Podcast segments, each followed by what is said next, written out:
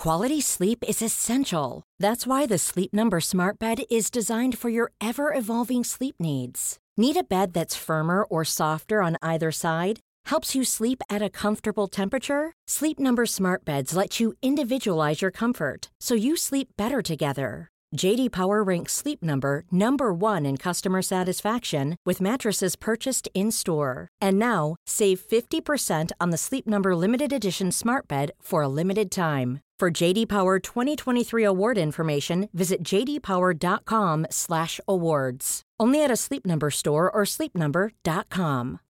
Since 2013, Bombas has donated over 100 million socks, underwear, and t-shirts to those facing homelessness. If we counted those on air, this ad would last over 1,157 days. But if we counted the time it takes to make a donation possible, it would take just a few clicks. Because every time you make a purchase, Bombas donates an item to someone who needs it. Go to bombas.com slash ACAST and use code ACAST for 20% off your first purchase. That's bombas.com slash ACAST, code ACAST. In gaming, environmental storytelling can be everything. The act of something like The Last of Us giving you an entire house filled with photos of a long deceased family, slowly filling in a background narrative on just what happened to these people before you arrived. Basically, we're talking about a level of detail that rewards exploration and paying attention, something only the best video games can pull off. I'm Scott from WhatCulture.com, and these are 9 video game plot details everyone missed.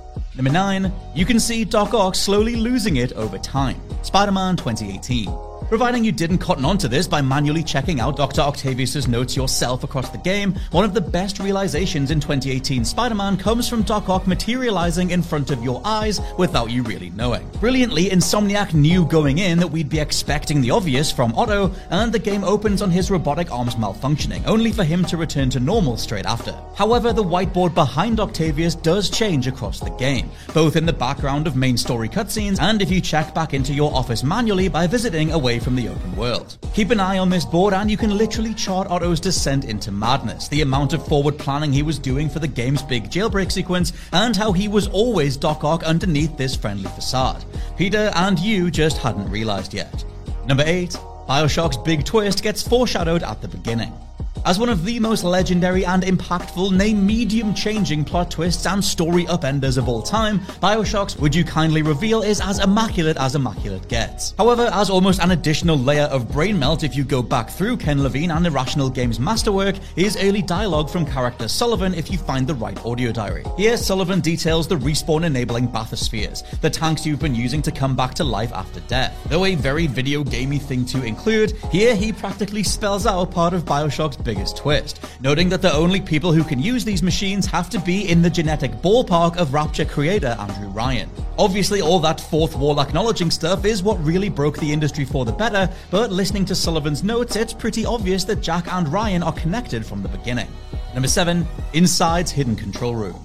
Literally just go play inside. Playdead's follow up to Limbo is an immaculate physics based puzzle platformer with a supremely dark edge, a brilliantly interpretational ending, and a brutal power fantasy final sequence. Anyway, to bring it back to what many people missed, there is a secret ending, found by locating all 14 depth charge looking secret orbs, then visiting an underground bunker back at the start of the game, rather than continuing on that main path. Here, and it only contributes to the many reads of this game, you'll be able to unlock a chamber by playing a sequence of notes first heard in the factory area's background, enabling you to pull the plug on your own consciousness and plunge the game into pitch black. Inside's many interpretations include one on an oppressed working class, the drudgery of an unfulfilling manual labor job, and the potentially bloody rebellion that comes from speaking truth to power. This ending suggests that all it takes is one individual to not be in the right place at the right time for nothing to happen at all. At least that's my take.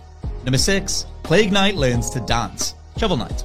What eventually turned into the Shovel Knight Treasure Trove, the collection of the original game's campaign, three additional campaigns, and a Smash Bros. style spin off all in the same package, remains one hell of a coding feat from developers Yacht Club. It's a series filled with charm, genuinely funny writing, and supremely tight, rewarding platforming. However, some of the best scenes come from the respective characters' closing moments, and for Plague Knight, that involves him finally plucking up the courage to take the alchemist Mona's hand and dance the night away as the final credits roll. However, you can exponentially add to this moment by visiting the Troupple King earlier in the story, where the Forest God will teach Plague Knight that by holding down on the D-pad, he can practice what will turn into this final waltz.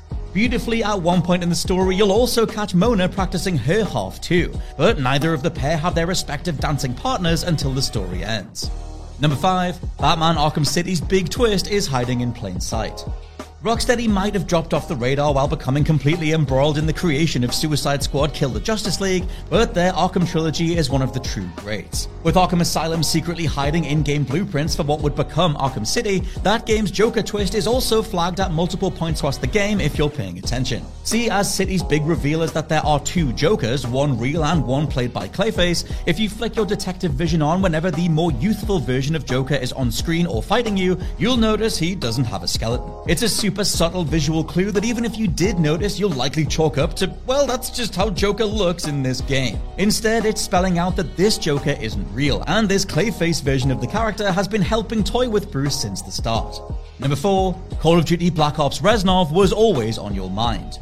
Speaking of toying with you from the start, Black Ops represented the perfect nexus of action and storytelling in Call of Duty history. To this day, the original Blops is held up as the most fun time we had with a given story, and it's something largely carried over into the multifaceted campaign of Black Ops 2. With the whole game centering on one Alex Mason being interrogated over some mysterious numbers he can't quite remember the meaning of, developers Treyarch left a doozy of a clue staring you in the face regardless. Revealing the game's big twist that your pal Victor Reznov isn't even real, Take the first letter of each individual word that follows the designate text in your mission briefing, and it spells out X R E Z N O V X X I S D E D X i.e., Reznov is dead. There's next to no way anybody got this first time through, but it's a supremely cool detail for repeat playthroughs.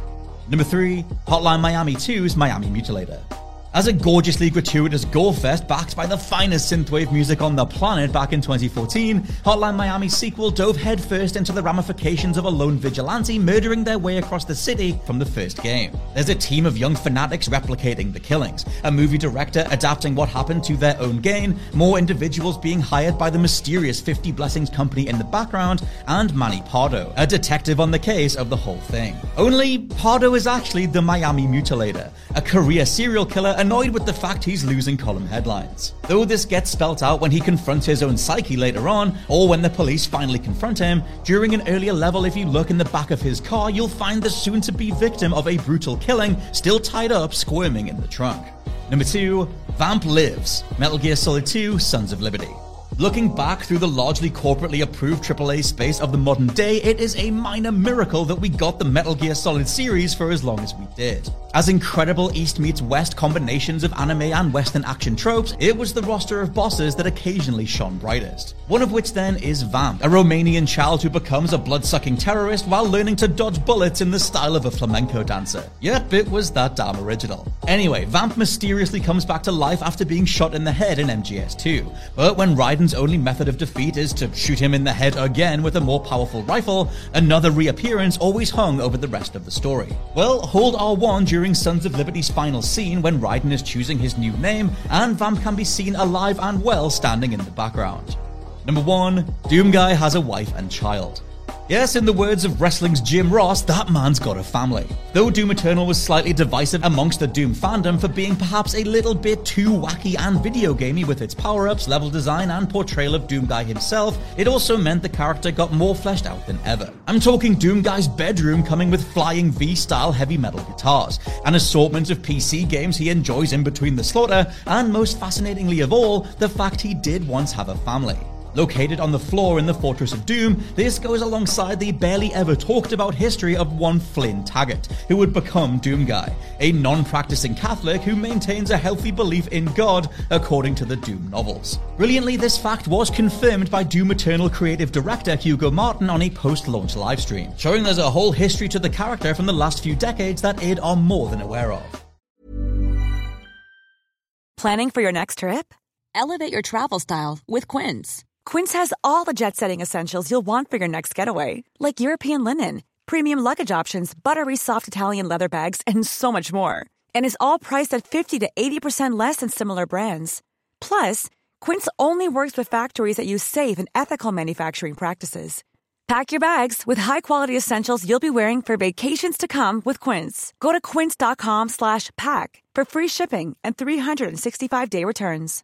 Hi, I'm Daniel, founder of Pretty Litter. Cats and cat owners deserve better than any old fashioned litter. That's why I teamed up with scientists and veterinarians to create Pretty Litter. Its innovative crystal formula has superior odor control and weighs up to 80% less than clay litter. Pretty Litter even monitors health by changing colors to help detect early signs of potential illness. It's the world's smartest kitty litter. Go to prettylitter.com and use code ACAST for 20% off your first order and a free cat toy. Terms and conditions apply. See site for details. Hey, it's Paige DeSorbo from Giggly Squad. High quality fashion without the price tag? Say hello to Quince. I'm snagging high end essentials like cozy cashmere sweaters, sleek leather jackets, fine jewelry, and so much more. With Quince being 50 to 80% less than similar brands. And they partner with factories that prioritize safe, ethical, and responsible manufacturing. I love that. Luxury quality within reach. Go to quince.com slash style to get free shipping and 365 day returns on your next order. Quince.com slash style.